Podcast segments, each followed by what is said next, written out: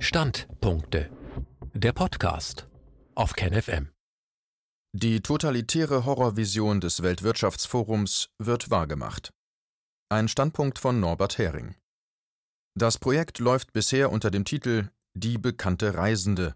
Im Original The Known Traveler Digital Identity Project, kurz KTDI. Wie der damalige Bericht ist Ende Januar auch der Nachfolgebericht, das KTDI White Paper, ohne jede Fanfare im Internet veröffentlicht worden. Lesen sollen diese von der Beratungsgesellschaft Accenture erstellten Berichte nur die am digitalen Überwachungs- und Sicherheitsgeschäft Beteiligten. Diese sprechen aus nachvollziehbaren Gründen lieber von Digital Identity als von digitaler Kontrolle. So soll es ablaufen. Wir befüllen selbst eine Datenbank mit verlässlichen Informationen über uns, genauer, wir bitten oder ermächtigen andere, dort Daten über uns einzustellen. Das soll zuvorderst ein staatlicher Identitätsnachweis sein, aber auch unsere Reisehistorie, Bankdaten, Hotelübernachtungen, Mietwagenbuchungen, Dokumente von Universitäten, Ämtern und sehr vieles mehr. Wenn wir eine Grenze überschreiten wollen, geben wir den Behörden freiwillig Zugang zu diesen Daten, damit sie sich vorab überzeugen können, dass wir harmlos sind. Mittels Gesichtserkennung und unserem idealerweise biometrisch mit uns verknüpften Smartphone können Sie sich beim Grenzübergang davon überzeugen, dass wir sind, wer wir behaupten zu sein.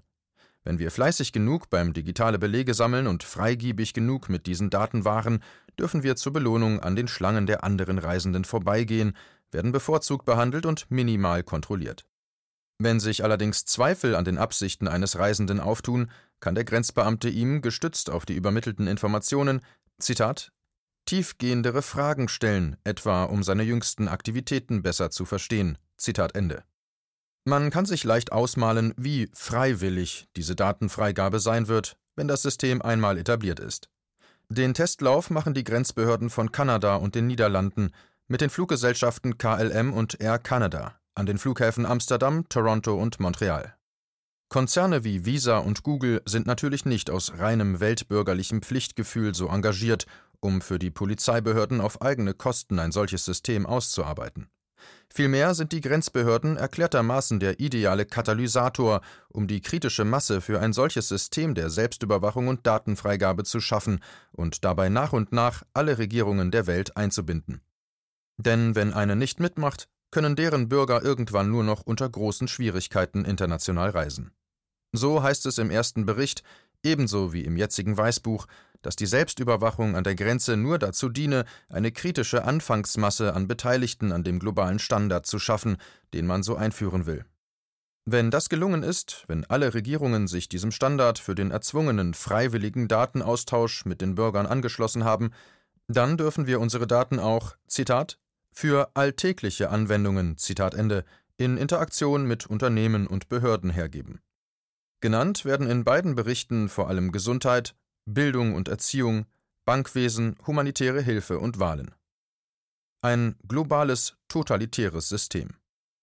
Das KTDI Weißbuch macht die große Ambition des Projekts in der Einführung deutlich.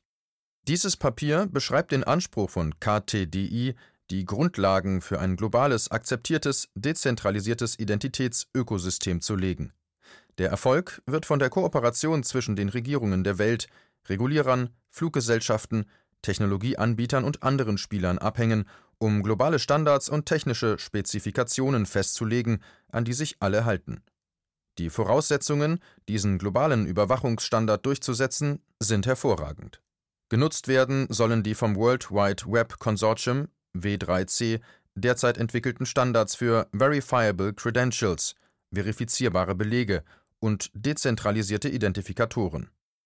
W3C ist das wichtigste Standardsetzergremium für das Internet und wird von überwiegend US-amerikanischen Internet- und Telekommunikationsfirmen dominiert. Die Mitglieder von W3C überschneiden sich stark mit denen der Decentralized Identity Foundation, die Multis wie Microsoft und viele kleinere Firmen der digitalen Sicherheitsbranche gegründet haben, um die globalen Identitätskontrollstandards voranzutreiben. Die Unternehmen, die sich hier tummeln, haben oft sehr enge Kontakte zu den Geheimdiensten, wenn sie nicht sogar mit dem Geld der Geheimdienste aufgebaut wurden. Die US Homeland Security war von Anfang an an dem Known Traveler Projekt beteiligt.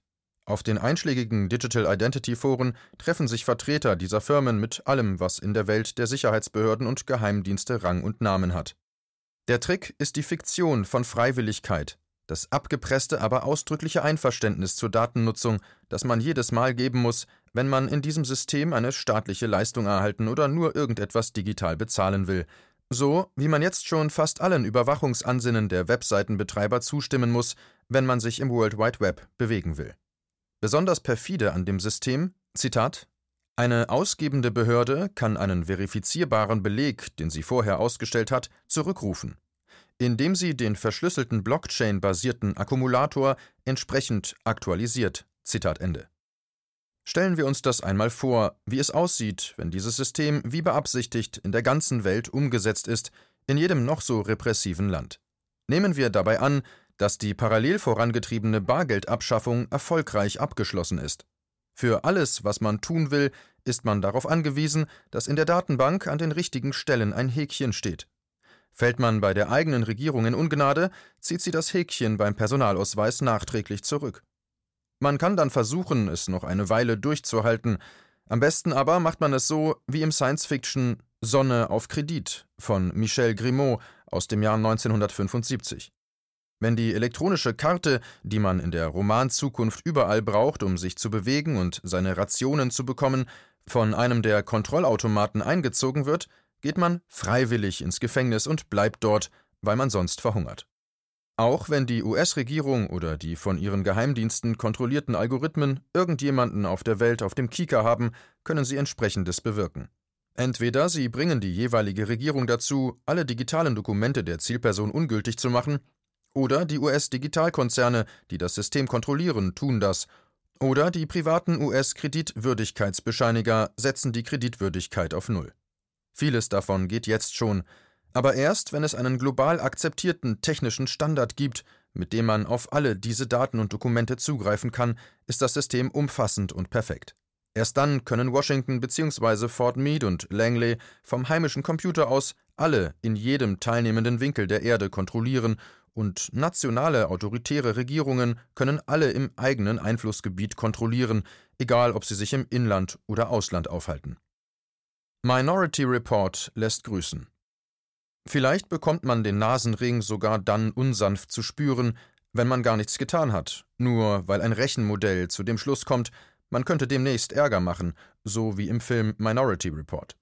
Die Ambition dazu ist im ersten KTDI-Bericht des Weltwirtschaftsforums in Form eines grafisch hervorgehobenen Zitats des Google-Managers Rob Torres dokumentiert.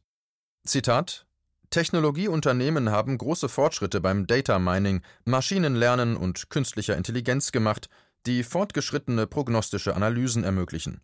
In Kombination mit von den Passagieren gelieferten Informationen können diese Technologien von Regierungen genutzt werden, um komplexe Muster in großen Datenbeständen mit dem Ziel zu analysieren, Sicherheitsrisiken an Grenzen vorherzusagen. Zitat Ende.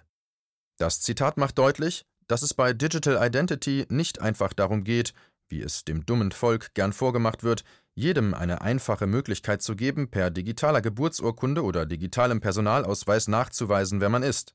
Wir werden weiter unten noch auf ein weiteres Zitat aus anderer Quelle stoßen, das das belegt. Nein, es geht darum, alles, was über eine Person bekannt ist, in eine von allen teilnehmenden Konzernen und Regierungen anzapfbare und hoheitlich jederzeit manipulierbare Datenbank einzuspeisen, damit die Unternehmen uns als Konsumvieh jeweils in die richtige Box lenken und dort optimal abkassieren können und uns als Arbeitstiere billig halten und kontrollieren können und damit die Regierungen alle gewaltfrei an einem normalerweise unmerklichen Nasenring führen und am Ausbrechen aus dem System hindern können. Bemerkenswerterweise hat das Weltwirtschaftsforum angeblich noch kein Konzept für die Governance dieser global totalitären Kontrollinfrastruktur erstellt, also dafür, wer an den Schaltstellen dieses Systems sitzen soll. Im Weißbuch heißt es Zitat Die Arbeit an der Definition und Entwicklung eines angemessenen Governance-Rahmens für das KTDI-Konzept geht weiter und wird in einem zukünftigen Bericht thematisiert werden. Zitat Ende. Die Regierungen sollen sich also diesem Konzept verschreiben, ohne dass klar ist, wer die Fäden in der Hand hält. In Wahrheit ist das natürlich schon klar. Es ist Washington und die großen amerikanischen Konzerne, direkt oder über Gremien wie Weltwirtschaftsforum, W3C, FATF und viele mehr, die sie dominieren. Die Regierungen machen willfährig mit. Trotzdem machen die Regierungen eifrig mit bei diesem von den Konzernen und der US Homeland Security im Weltwirtschaftsforum entwickelten globalen Überwachungskonzept. Es wird von den teilnehmenden Unternehmen der Sicherheits- und Identitätsbranche unter dem schönfärberischen Namen Self-Sovereign Identity SSI vermarktet. In Deutschland trommelt die Regierung seit gut zwei Jahren unterwürfig unter dem Namen Dateneigentum für diesen feuchten Traum der Datenkraken und Überwachungsbehörden. In Brüssel fängt das Kürzel SSI an, sich durchzusetzen. Das EU-Nebenorgan Europäischer Wirtschafts- und Sozialausschuss, in dem Arbeitgeberverbände, Gewerkschaften und andere Interessensgruppen vertreten sind und die organisierte Bürgergesellschaft repräsentieren sollen, hat ein European Self-Sovereign Identity Framework ISSIF entwickelt oder, vermutlich besser ausgedrückt, sich vom Weltwirtschaftsforum unterschieben lassen. Es ist praktisch eins zu eins das Horrorkonzept des Weltwirtschaftsforums. Man findet genau die gleichen Grafiken darin und so schöne Sätze wie Zitat Wenn wir digitale Identität sagen, müssen wir es verstehen als die Summe aller Attribute, die über uns in der digitalen Welt existieren, eine laufend wachsende und sich entwickelnde Sammlung von Datenpunkten. Das Zitat ist übernommen aus dem EU Blockchain Observatory Report on Digital Identity and Blockchain. Digitale Identität meint also alles, was es über uns, unser Tun und unsere Vorlieben zu wissen gibt. Die Regierungen von 21 Ländern, darunter Deutschland, haben bereits knapp drei Monate nach der Tagung des Weltwirtschaftsforums, auf der das Known Traveler Konzept präsentiert wurde, eine European Blockchain Partnership gebildet um das Überwachungskonzept des Weltwirtschaftsforums in seiner europäischen Inkarnation ISSIF voranzubringen. Dabei ist als ein letztes Arbeitsziel dieser Partnerschaft in der oben verlinkten Präsentation des Wirtschafts- und Sozialausschusses aufgeführt, dass es auch darum gehen soll, herauszufinden, wie man bei der Umsetzung von SSID europäische demokratische Werte bewahren kann. Viel Erfolg, das wird schwer. Es gibt noch einige mehr Gruppen und Partnerschaften auf europäischer Ebene zur Umsetzung von SSID, die alle hier aufzuführen den Rahmen sprengen würde. Klar sollte geworden sein, bei KTDI und SSID geht es nicht um unrealistische Idealvorstellungen Washingtons und der Datenkraken, sondern um etwas, das weltweit mit sehr viel Engagement und großen Erfolgsaussichten im Hintergrund vorangetrieben wird. Wir werden wenig davon mitbekommen, bis es da ist. Covid-19 bringt den Vorgeschmack. Einen sehr guten Vorgeschmack auf das, was uns nach den Vorstellungen der Konzerne und Regierungen blüht, erleben wir derzeit in der Reaktion auf Covid-19 in Südkorea und vor allem im chinesischen Wuhan und dem, was bei uns in derselben Richtung angedacht und teilweise getan wird. Totale algorithmische Bevölkerungskontrolle. Wer in Wuhan auf seinem Überwachungssmartphone keinen grünen Button, der signalisiert, dass man wahrscheinlich nicht infiziert ist, vorzeigen kann, der kann sich höchstens zu Fuß bewegen und darf Restaurants und ähnliches nicht betreten. In Südkorea werden Aufnahmen von Überwachungskameras, Kreditkartendaten und GPS-Daten ausgewertet, um potenzielle Virusträger zu identifizieren und zu verfolgen. Covid-19 ist wie ein Himmelsgeschenk für die Pläne des Weltwirtschaftsforums. Wenn das KTDI-Konzept einmal umgesetzt und zu SSID verallgemeinert eingeführt ist, brauchen die Aufseher in solchen Fällen nur noch ein Häkchen in der Datenbank zu setzen, ob man getestet wurde oder ob die eigenen GPS-Daten in unmittelbarer Nähe eines Infizierten oder in einem Risikogebiet registriert wurden, und schon kann die Bewegungs- und Handlungsfreiheit beliebig und automatisiert eingeschränkt werden, und dank Covid-19 finden sehr viele Menschen diese totalitären Möglichkeiten jetzt sogar erstrebenswert.